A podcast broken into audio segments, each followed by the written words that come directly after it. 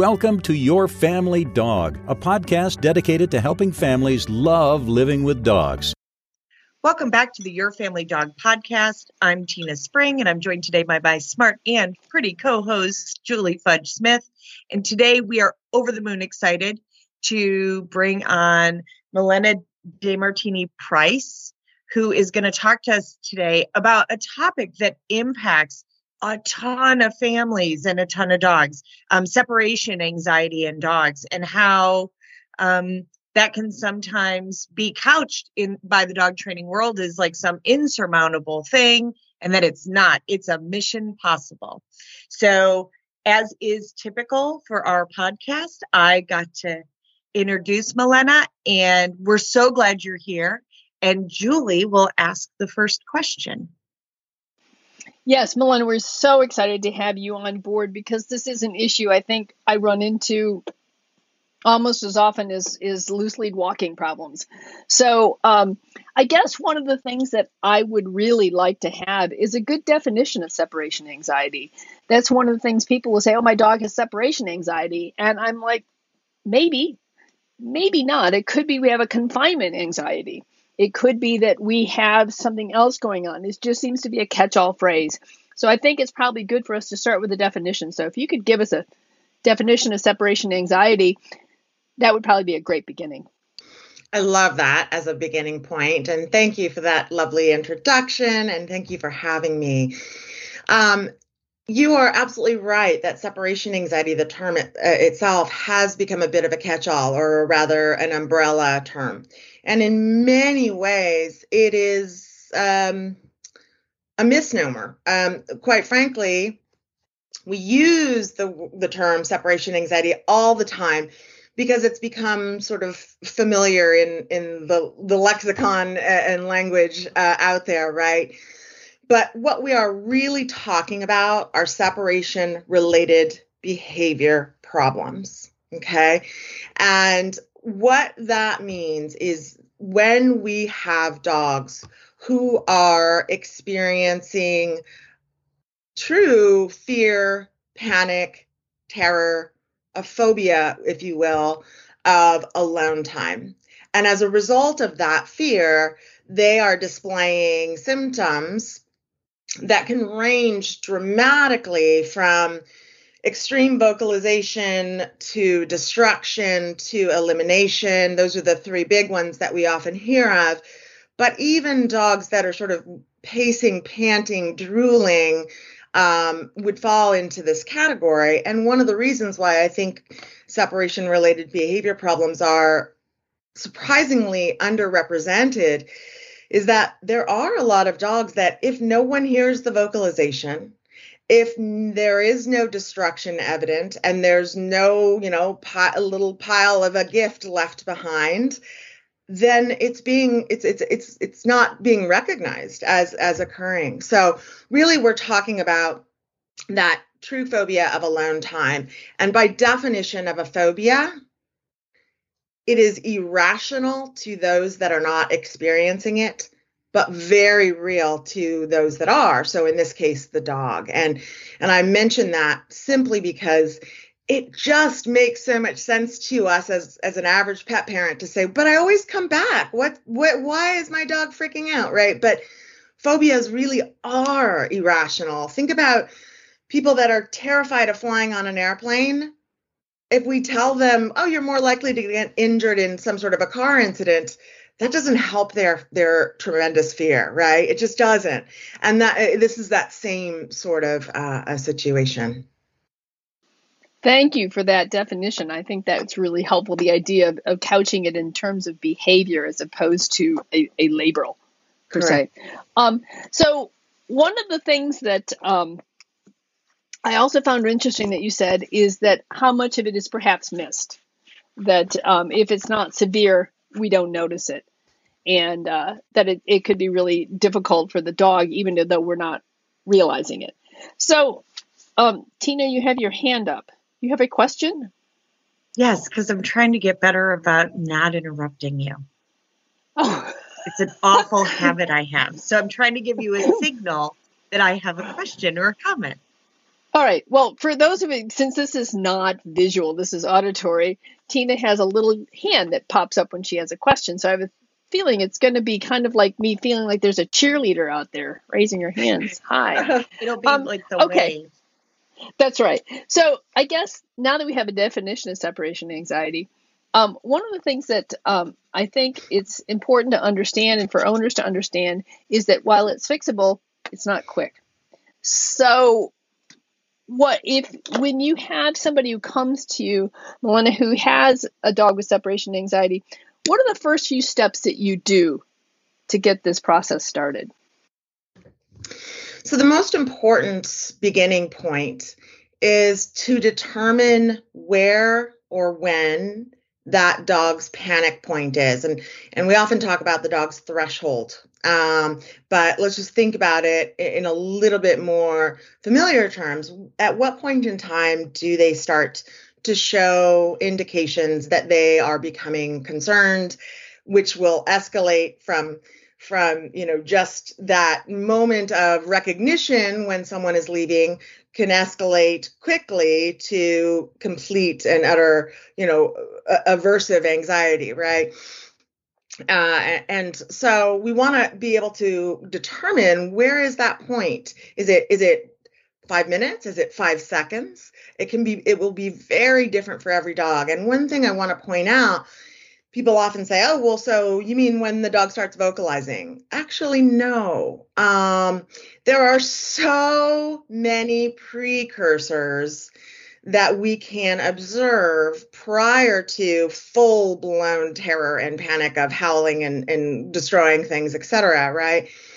And so getting getting that owner to understand how to read the dog's body language and discern those early early signs of you know lip licking or or beautifully said hypervigilance beautifully said. or you know I just, I really of, appreciate that because owners will help us. They don't and then we always I think start they see it, but they don't recognize point. it. I be, I think they begin to see some of these behaviors in their dog. Um, for example, I was working with a German Shepherd yesterday, and he gets when he gets excited, he gets puffy lips. And the owner had noticed that about him. He just had no concept of what that might have meant in his dog. Absolutely. Absolutely. And it's one of the reasons I would say that having a dog with separation anxiety and embarking on a training protocol really you're best served to work with a specialist whether that be a, um, an expert trainer whether that be a, a vet or a vet behaviorist or the combination of all three, quite frankly, um, because it does take a while for us as you know average owners to recognize some of these early indications of distress. And and I'll tell you a quick story about that. You know, I've been working um, exclusively with separation anxiety for oh, 21 years now, and uh, I know how did that happen? so fast. And um, but around the 10 year mark, um, when I had been practicing for quite some time, uh, I adopted my current little dog, Teeny DeMartini, and um, she had, you know, eh, the, literally the day that I brought her home, she was one of those dogs that the sun, the moon, the stars all revolved around my head, and there was no appeasing her if I were to walk away or leave and it taught me such a humbling lesson about how much more difficult it is to observe and understand and, and interpret your own dog's behavior. As a clinician and as someone that's practicing in the field, right? I can help people and observe their dog's behavior without those the, the, that fog that we get because it's it's our own little little one you know our own baby. Uh, and so i do think it's important to to to get that help to be able to observe so that you can proceed with a training protocol that is not only systematic but is is efficient and effective so that it's not years before you can leave your dog alone it's you know months or so, something of that nature do you separate out that situation, like for Teeny, where it was all about mama, right? What's what's Malena doing versus a dog who just doesn't want to be like needs a human there. Doesn't really matter which human. Any human will do, but I need a human. Are those different things? They are to an extent. However, here's the great news about that. Um, the, there's there's a bit of a spectrum, right? So we don't want uh, we talked just in the beginning about don't you know labeling, right? I don't want to label a dog as being, you know, clinically over here with separation anxiety or not clinically over there with just a warm body will do, right? There's usually the dog falls somewhere along that continuum. And the good news is that the process of systematic desensitization and behavior modification for separation related problems is is basically identical in both of those situations even on the far ends of the spectrum. But but it can be more challenging when it's mama only dogs. Uh, and our goal with those dogs is to expand the circle right? So i know you love mama only but let's get you to love auntie sally and uncle joe as well, so that those can be our new warm bodies uh, over time, right? Uh, and you know, we know if a dog can become that sort of glommed on to one individual, we've got incredible tools to help them fall in love with one or two or three or ten more individuals, right? So it just uh, it just takes a little time, and fortunately, it's it's pretty straightforward uh, you know, all the greatest and most wonderful things start to come from Auntie Sally, and before you know it, Auntie Sally is is just as good as Mama.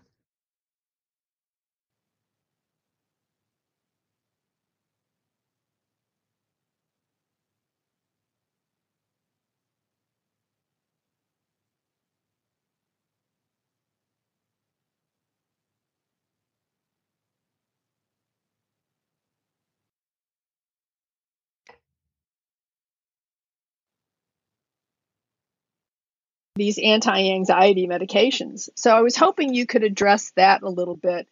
And I don't know if you have found this, but sometimes I feel like when I'm talking to owners about their dogs who have real, you know, genuine anxiety, and I'm suggesting that they talk to their vet about medication, they sometimes feel as though they failed their dog somehow by giving them medication. And I was kind of hoping maybe you could address how important medication is and why it's that important.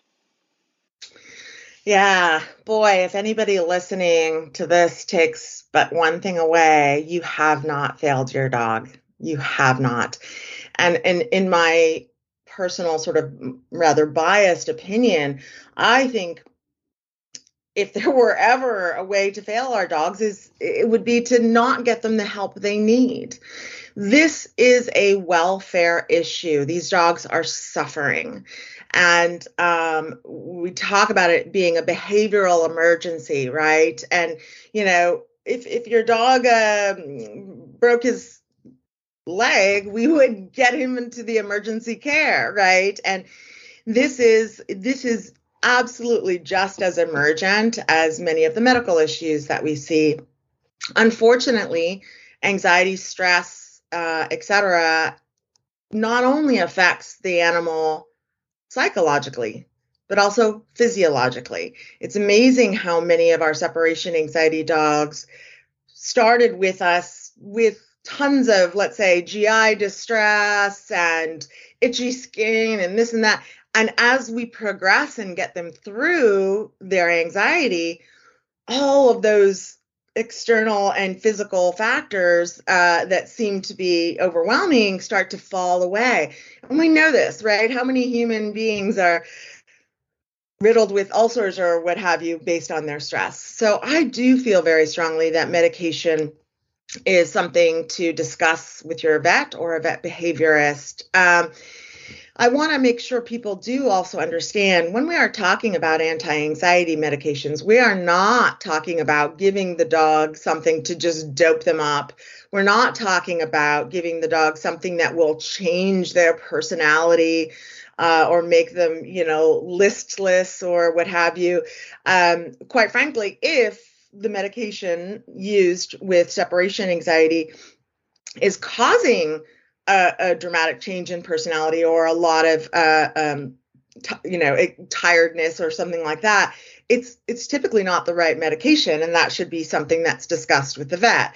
There is a there's a host of not only individual meds that are approved by the FDA for use with separation anxiety, but there are also adjunct medications and sort of mixtures of sort of cocktails, if you will, um, that will best serve the individual dog. So there is some trial and error to be had um, to make sure that the whatever medication is prescribed by the vet or vet behaviorist is the ideal medication for that dog. We want the dog to be able to have the best quality of life possible.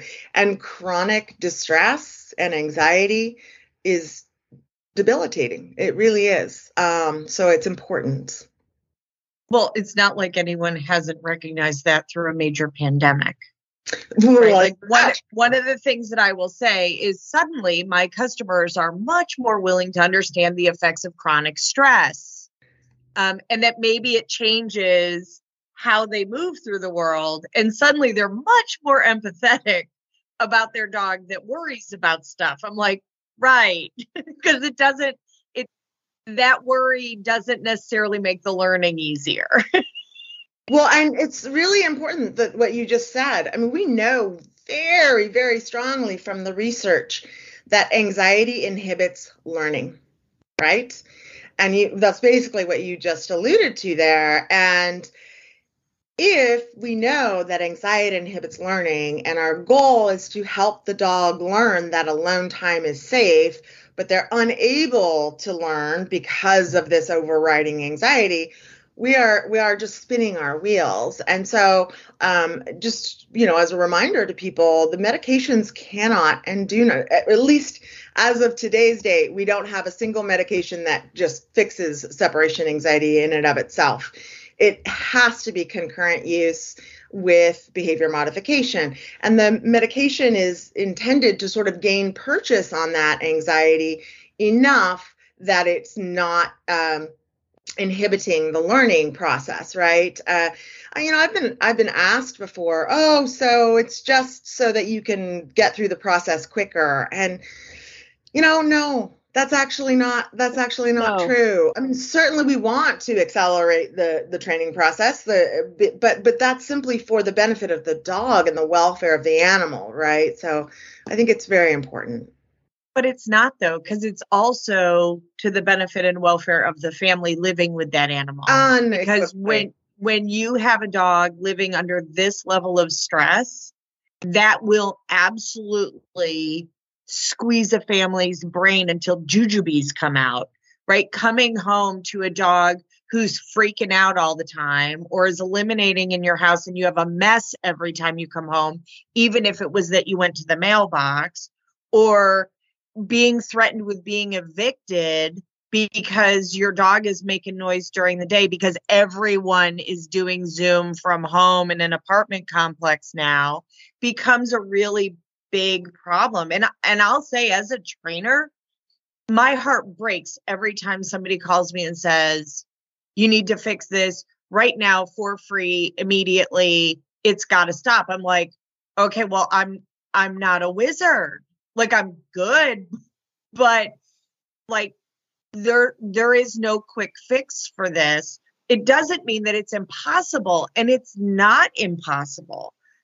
But it's also not going to generally speaking be super fast. So can you speak to that? Absolutely. Um, I mean, one of the first things that I think anybody and everybody needs to realize, whether it is about separation anxiety or other fears or other behavior issues is that you know we live in a society where we're used to instant gratification and we want these sort of instant dopamine hits all the time right and uh and but guess what dogs are still on sort of biological speed. They they haven't caught up to the 21st century with, you know, being able to click a button and have anything and everything you want delivered to your door within a few hours type of thing, right? So it's important but that's really easy to say. It's important that, you know, everyone understands that it's a slow process. Uh, eh, but that's really easy to say and I think one of the things that I spend a lot of time doing is counseling our clients to learn how to celebrate the small wins and realize that those small wins are not actually small at all. If you have a dog that when you started your behavior modification pro- protocol couldn't be left alone for five seconds and in a handful of training sessions you're at five minutes. You can you have two options. You can look at it in the light of oh it's only five minutes. This is so dumb. It's not working. Or you can really celebrate the fact that you have gone huge percentage leaps in and now with that 5 minute absence you are creating a foundation that will allow you to get to then 20 and then 40 and then hours right? It's so so important to realize that even though it's a slow process it is actually you know quite rapid in in getting these these chunks of of improvement along the way. And that having that that ability to celebrate those wins having that not only empathy for your dog empathy for yourself uh, and, and patience and, and kindness throughout um, is is one of the key elements of getting through these protocols. Would you also say too that once you start making progress that the growth is is more logarithmic is not linear that you start out slowly and then as the dog begins to understand that things are okay then your growth starts going much more quickly. So i think that we have to remind our owners that the real patience resides in the beginning as we under as we are teaching our dogs that it's that they're safe that the world is safe and they're safe and this is cool and you're going to be okay but that takes time to trust but as long as you begin to trust it like okay um, I, I I was fine for a minute and now I'm fine for five minutes. Maybe I'll be fine for 10. You know, I think that it kind of works that way. I remember when I was uh, quitting smoking, and um, there would be times where I would think to myself, um, okay, do I need a cigarette this morning? Yeah, yeah, I do. Okay. So do I need a cigarette this hour? Probably. Do I need a cigarette in the next 15 minutes? Most likely, yes. Do I need an do I need a you know a cigarette in the next five minutes? Could. How about the next minute? Do I need one this instant? No, I don't. And I built well, yeah, almost 40 years of non-smoking on an instant at a time. And so I think sometimes we need to understand that we have to help our dogs begin to put those instances together. 100%. And I love that as an example. I hope you don't mind. I'm going to have to I'm going to have to use that in an upcoming book of, of or something because Absolutely. You may. You may. You can use all of my vices. I also quit drinking in the same way. So now if I could only, you know, quit being such a snot, that would be, you know, do I need to be snotty this come minute? On, um, come on, don't quit everything. I, I, I know. Right, don't quit all the things that make you interesting. it's just all the things we that would... make me a little sociopathic. We'll quit those. Okay. Oh. quit those things. quit the throttling. Do I have to throttle this instant? So one thing I would like you to talk about, Malena, is how expensive greediness i call it being greedy it's not really being greedy but when as um, the person working with the dog how expensive the errors are when we push it too far too fast. Because i find that this is true not just on separation anxiety it's true on everything. It's not a oh we made a mistake and now we start back like we move back one step. Cases when we're talking about fear and anxiety my experience is we start back further than where we started. And it's really it can be very much a sticky wicket to explain to a family like okay those errors like letting that dog have a bad experience is so expensive. It is just best avoided Oh, so important to discuss. Um, one of the things that we have to think about, and this is true for a lot of fear uh, and anxiety type behaviors, I like to couch it as though we're creating a contract with the dog. Okay. So we're going to metaphorically shake the dog's paw and right. And we're going to and guess what? We're going to have us our side of the contract but the dog has their side of the contract too. You know any good contract goes goes in two directions.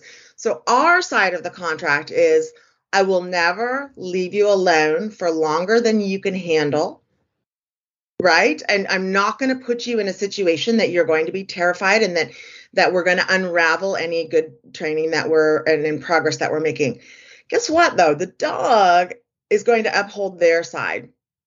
The dog can say, a little anthropomorphic, I realize, but uh, the dog can say, hey, if I'm never put in the situation that I'm experiencing terror or anxiety, I will then not vocalize i will not eliminate all over the house i will not chew things up etc so we have this beautiful contract going and what happens when you are talking about how expensive it is we're if we break that contract not only do we absolutely as you said you know go backwards quite a bit uh, we've just sort of proven to the dog that the scary stimulus, which in this case is alone time, we've just proven to them that it is indeed scary. And so they go all the way back. Um, what we need to remember. So, so, do you see that they don't believe you as easily the next time? Like that when you start, you go, okay, we're going to go back to step one. Are they even more resistant and saying, like, no, like you fooled me once, shame on you, but you fool me twice, shame on me. Because my experience is they do. They're like, well, it was just a mistake. And I'm like, no, I empathetically, I understand. Like, I make mistakes all the time. But the cost to this dog is irrational and understandable. And it's why we caution so much against it. So, is there any, do you have magic for me on any way to like start that repairing of that when it inevitably happens because we all do it. We all do. And I think that there is, we have to distinguish between did we make a mistake in our training and push a little too far versus did we scare the tar out of the dog? So if I've worked diligently and my dog is able to handle a 10 minute absence and I think, I can run to the to the post office and back within 10 minutes. But lo and behold, I got stuck in traffic or behind a red light, and uh, it took me 20 minutes to get home. Is that scared the tar out of the dog, or is that more re- repairable, right? And um, I think surprisingly, and while I completely agree with you, like these errors should be avoided at all costs. They happen. And one thing that never ceases to amaze me is how beautifully resilient dogs can be. Now, that isn't to say that we should be pushing them by any stretch of the imagination. But it is amazing that if we give our dogs a break, you know, said, Oh, I went over a couple of minutes today, and my dog got a little nervous and we say, okay, you know, that contract that we have, we're going to go back and we're going to reestablish that you you do have trust that like these absences are safe. So we'll go back to those two minute absences if that's what we need to do or or or less or whatever it is appropriate for the dog. So rebuilding is indeed possible, but it is so much better both for us as well as for the dog if we're not zigzagging and having to rebuild along the way, right? Because you're you're absolutely right. We we sort of lose that confidence or that trust in the process, or the dog can, uh, and which makes it harder to rebuild as we move forward.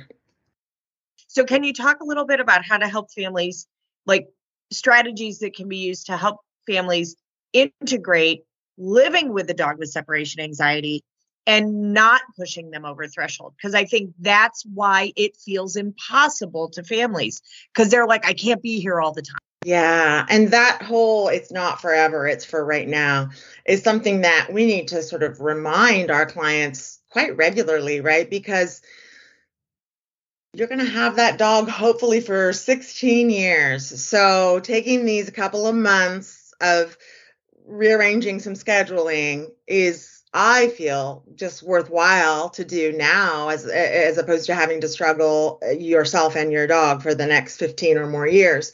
I think that with a lot of behaviors, but separation anxiety in particular, I think that it is important that we create a village. And that village can be made up of so many different individuals, right? It could be friends, family, neighbors. Uh, it, it, it could be um, you know, your your second cousin removed that uh, sprained his ankle and therefore isn't working for the next few weeks, and he can hang out with your dog, right? I mean, we we just need to get. We're only limited by our creativity in finding resources to help, and I think one of the best ways to look at uh, managing a separation anxiety dog is to say, okay, what are my go-to things that I that I absolutely must do. I must go to the pharmacy. I must uh, get groceries. I must, you know, and for some people, I must work right away from the home, and and really look at that calendar and say, okay, these are all the things that I need to take care of. Now, who can fill in and be uh, my dog sitter during those hours or those days or these times? And even beyond that, having an emergency backup, right? So when the neighbor uh, who was going to come over has a sick child, who's the next person on the list? And I'll tell you a story because I think this bodes beautifully to the creativity. Um, I hear from people all the time, well, my dog doesn't like daycare, so I don't know what else to do. And, you know, daycare, sure, it's an option for some dogs, but it's not the option for all dogs for management. And it's also potentially very expensive for a lot of people. Um, and I want people to remember that there are both low cost and no cost resources out there. So we had a client in Wichita, Kansas, and she had just moved there. She knew no one. She hadn't even started her job yet, and her dog was really struggling with separation anxiety. And she said, I mean, I haven't even met my neighbors. I can't ask them to come over and babysit my dog, you know. And so we thought, okay, how are we going to find the right resources for her?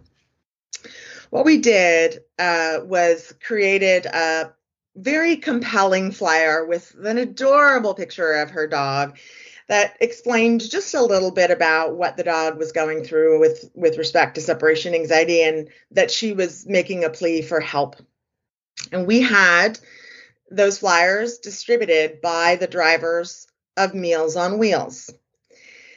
And they distributed those flyers to all the folks in the neighborhood that were homebound that were using the Meals on Wheels services. And you know what? It was incredible. Not only did she find some, you know, amazing people that became lifelong friends for her and her dog, there was such overwhelming response that she had to create an online calendar so that people, you know, whoever got to the calendar first was the one that got to watch the dog that day, kind of thing. And I tell that story, and not everyone's gonna, you know, be able to, to let's say, have that resource. But but those are the kinds of creative directions that we need to go um, if we don't have the resources in our own friends family neighbors etc uh, and then you know maybe finding those college students that you say hey I'll I'll put some goodies in my fridge and you get a quiet place to study and you can hang out with my dog, right?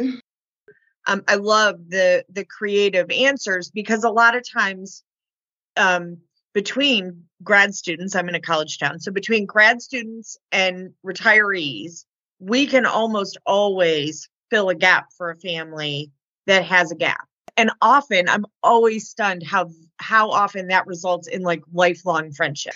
It's it's actually been one of the many many joys of working with separation anxiety clients is that you know well as we are building that village the the number of people that we get to meet and come into our fold is just it's a gift. It's beautifully enriching. I had a um, a client who is also a trainer, and she uh, rescued her dog um, from Thailand um, years ago, and uh, when after the tsunami, um, and she reached out to the Thai community here in the San Francisco Bay Area and said, you know, here's this dog I've rescued from Thailand. He's got separation anxiety. I need help. And every week when she would go, she she has a facility, she would teach classes and and the dog couldn't come with her just cuz she was teaching and stuff. Every week she would go teach classes. One of the many Thai families that she had she had been in contact with would watch the dog and she would come home uh, uh, come back to their house to pick him up and they always had these incredible spreads of thai food waiting for her. And every week she would take these pictures of look at my new thai family and what they what they uh, you know have made for me today. And they've all become lifelong friends. And and i have so many incredible relationships due, due to being part of someone's family literally because our dogs are our families well, and separation anxiety can be very isolating for families. Right? right? Their world can start to get really small. So I think that's true of any anxiety work we're doing, right? If we have a dog who's afraid of strangers, it's very isolating. They're like, well, we can't have people over and we can't do this and we can't do that and we can't go on vacation. And so the more can help families foster that okay we build from a place of the dog being comfortable and bonding. And yes the circle is a little bit small in the beginning but we make it bigger and more connected. Those relationships do come with it and they're not alone. Um, lots of times the people who i get who want to help a separation anxiety family are people who've had a dog with excruciating separation anxiety and they know how important it is. By the way, they're also the best people of saying, like, you didn't cause this. Like, this isn't a purebred problem. This isn't a you spoiled your dog too much problem. This isn't a you're not a big enough pack leader problem. Like, none of that stuff is true. Leaving food doesn't necessarily help and in many cases is going to make it worse. Are there some other myths that you think surprise would surprise families to hear? Oh gosh, there's there's so many myths and I love that you mentioned, you know, it's not because it happens to be a rescue dog versus a purebred dog. And we, have got pretty strong research on that um, about you know that it's rather indiscriminate right? One of the interesting things about separation anxiety is there is so much interest in it from a research standpoint. It has been the number one researched behavior issue in dogs in the last four decades with um, insofar as applied animal behavior and veterinary behavior.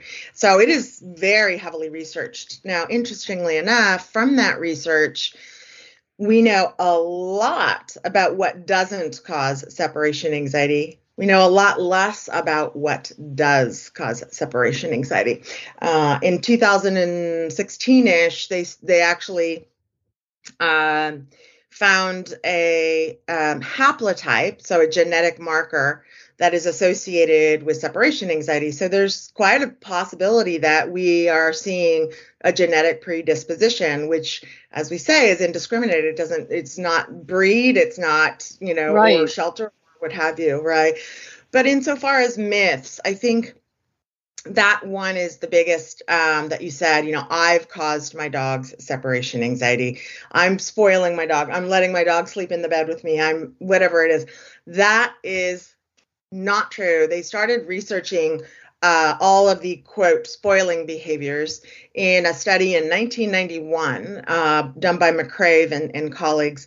And that study included everything from things like letting the dog on the couch and giving them lots of treats and letting them sleep in the bed taking them with you on a lot of errands, etc., all the way through to like things like celebrating a dog's birthday. You know, is, is are you spoiling your dog? And they were, it was a very clear study that none of those, what we would consider spoiling behaviors, I don't consider them spoiling. I consider them family. That's what we do with our family members. But that's right. Uh, but they showed that none of those uh, contributed to separation anxiety. And that study has been replicated over and over and over since then. Only behavior professionals would misguidedly say, love your dog less, comfort your dog less, be less bonded. I understand because I've had a long career in dogs and I've heard all that stuff. I yes. I was taught all that stuff in the beginning. But but one day there was a really well-meaning person who knows who it was who went, "Yeah, that doesn't actually make any sense." And and I went, "Well, you're right. Like if my child fell and scared herself, I'm going to cuddle her and let her know she's okay and that bad thing if she got lost and thought I had disappeared off the planet, I would comfort her. I wouldn't worry that that's going to make her more afraid that I'm going to disappear. Uh, so I think sometimes trying it can feel wrong. Like I own that that that a family does families do struggle with. Well, am I reinforcing fear? And so then we just have a, a bigger conversation about that. Yeah, and we can reinforce behavior, but we cannot reinforce emotion. Yes, in the, thank in the you, way thank you, thank you, thank you. I say that all the time.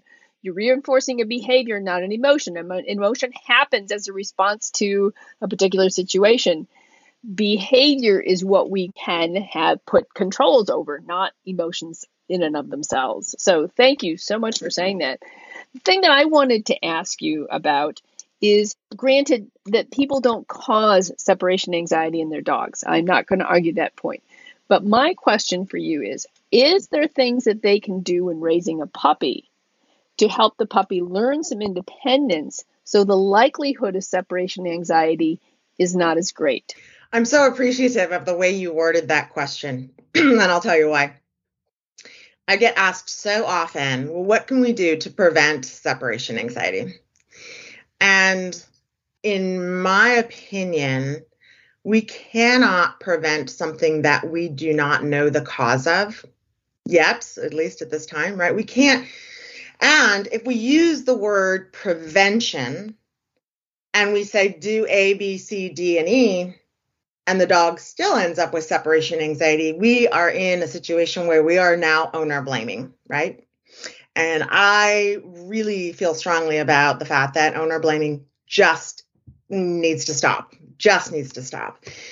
So, can we optimize dogs for alone time success? I sure think we can. Um, will it be 100% across the board if we do everything right? Will the dog in for sure not get separation anxiety? No, no. How many, you know, with you is with doing a lot of fear, how many dogs do you know that as puppies were socialized to every type of uh, appropriately socialized to every type of situation, but still have fear issues, right? So we have to remember that. I think that with puppies, and even with newly acquired dogs, so, so you know, an adult dog that you've just brought home from the shelter or something like that, um, we want to give them a metaphorical soft place to land. So we're not going to say, hey, puppy, you're cute.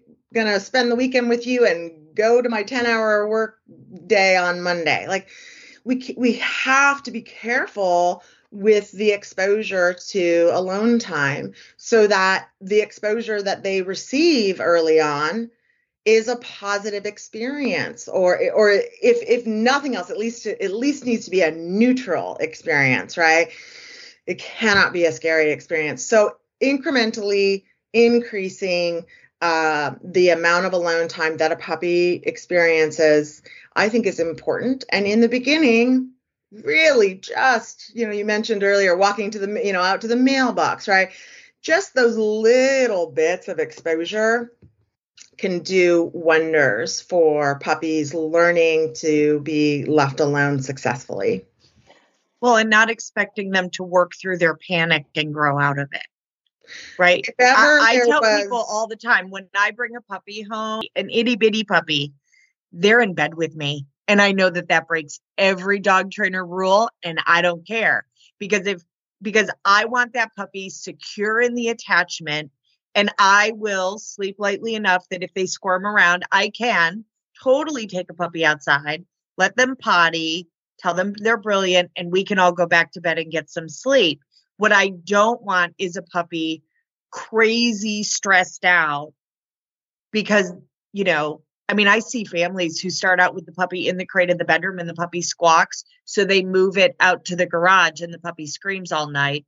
And I'm like, yeah, that might not, that might not have been super. I mean, yes, you got a good night's sleep, but I'm not sure that that was super helpful to that puppy. Feeling secure in their environment and in the world and in our ability to help them be successful. Like what what were they learning through that? And and I honestly some dogs make it through that just fine. Like i don't know that we know what makes one do one way or the other. And i am sensitive to i'm not blaming that family for wanting a good night's sleep. It's just i'm going to try to be careful about what lessons i'm teaching that puppy right from the beginning. And i'm going to screw it up. I'm just going to screw it up a different way each time. I love that. Yeah, um, you know, you had asked about myths. I mean, that's probably one of the most pervasive that even in, you know, child psychology some somehow still exists today about letting them cry it out, you know. And um I mean, they've shown both in children and to an extent in the research in dogs that letting them cry it out has long term psychological and physiological um, impacts for, for many, many species, um, dogs included. So I'm glad you brought that one up. Um, it's it's interesting that people think, well, I'm toughening up the dog or something of that nature, right? By letting them work work it out or work through it. When in actuality, um, the way to create a, a secure and resilient animal is to meet their needs. And when I say meet their needs, one of those is feeling safe. Well, we prefer that, right? Like, right. Right. We do our best learning from a position of safety. None of us like the instructor who, you know, shrieks at us and tells us we're morons. Like nobody, nobody, nobody likes that remarkably. So or is you know trying to do it in the middle of an earthquake right like it it doesn't it doesn't work terribly well what myths do you hear about that inhibit a family from moving forward getting some great support and working through this with their dog what myths do you think are the most detrimental that that families just throw their hands up and go this is just how it's going to be yeah i think I think you'll be surprised at my answer. Some of the myths that are out there that really break my heart are uh, fall into the category of, you know, try this quick tip, try this quick fix, this, you know, uh, you know, things like, um, um, you know, leave the TV on or leave an article of clothing that smells like you. None of those are going to harm the dog um, per se, but the longer that the client, the, the owner waits to help their dog. I mean, dogs, well, most animals become professionals at what they rehearse. And if the dog is rehearsing fear daily, they're going to be professional at that uh, with their fear.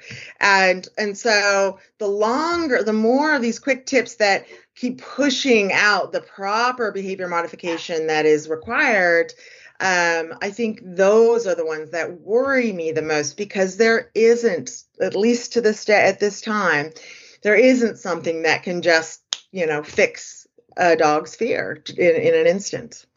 Right. The way to Kangen peanut butter doesn't fix it? Surprisingly not. it doesn't trick them. If I leave a sock outside the bedroom door, they don't know that that's not really me. Right. And I always I always have to laugh at that one, you know, when people say leave, you know, leave an article of clothing that smells like you.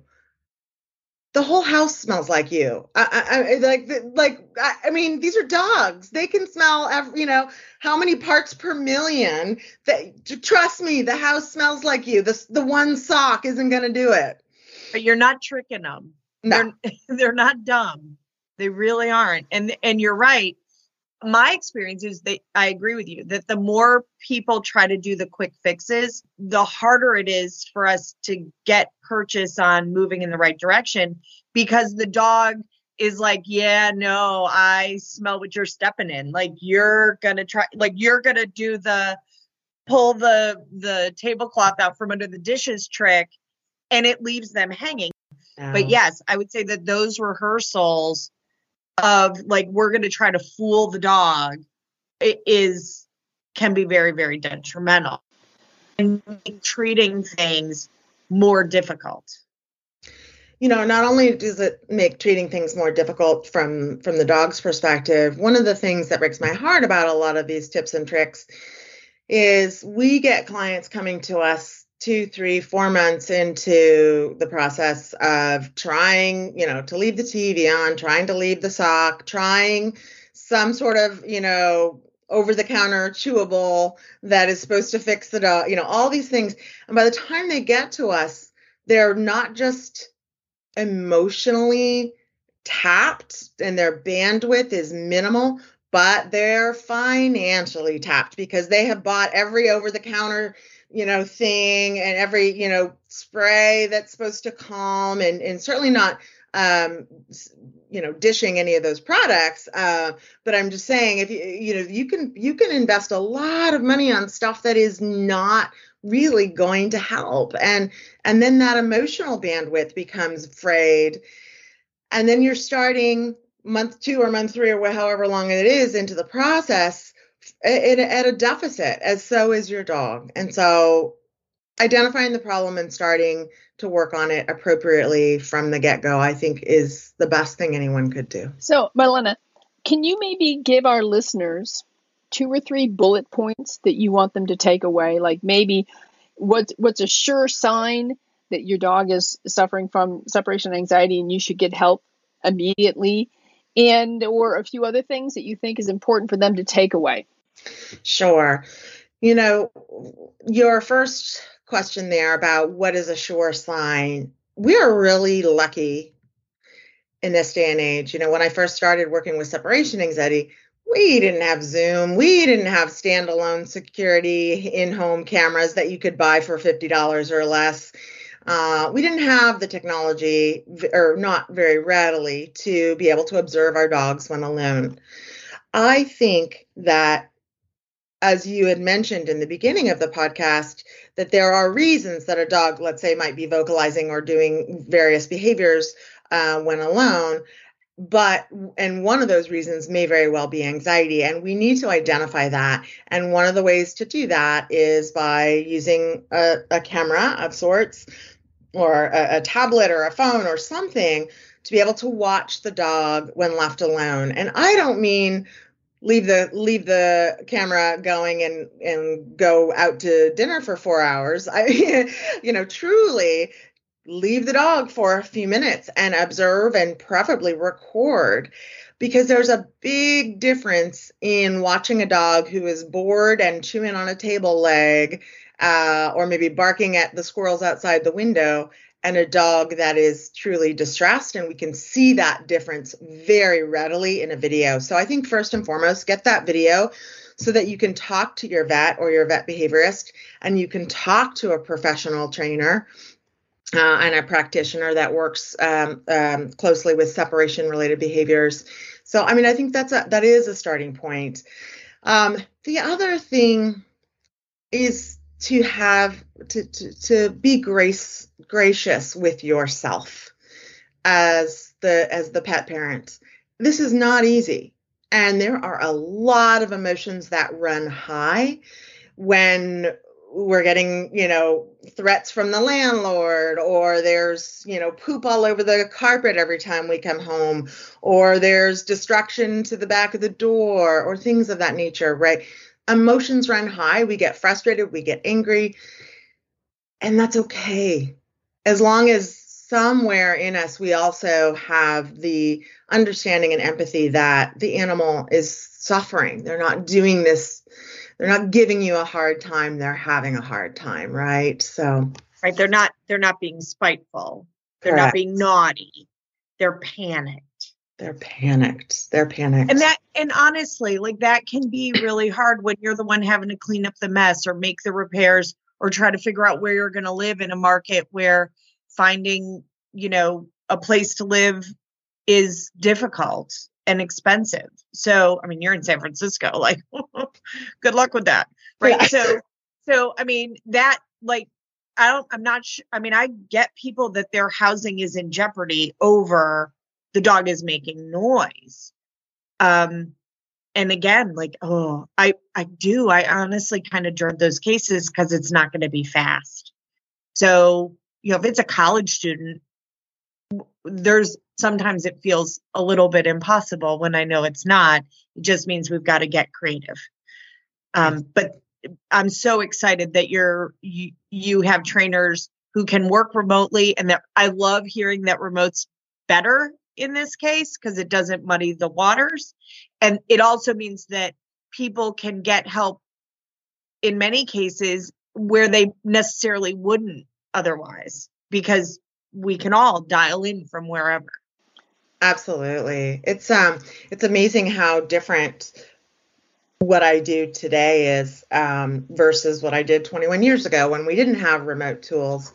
And um, the unbelievable impact on the efficiency and effectiveness uh, and the resolution rate for separation anxiety versus what we were doing, you know, 20 some odd years ago because we were we were being reactive. We would let's say leave a video camera behind and watch the dog and then come back and watch the video and we'd be like oops i blew it. I left i should have come back at you know seven minutes instead of 10 minutes and and so we were being reactive and now we can be proactive we can literally watch the dog in real time and say she's starting to look a little uncomfortable i'm going to stop it right now well, that's terrific. Um, thank you so much for joining us, Malena. This has been a, a really beneficial uh, podcast. I think there's been a lot of great information for our listeners. We'll make sure that both of your books are listed on our um, webpage so that people have quick access to that. And uh, if there's um, contact information that you'd like to leave, we'll be happy to put that up there too.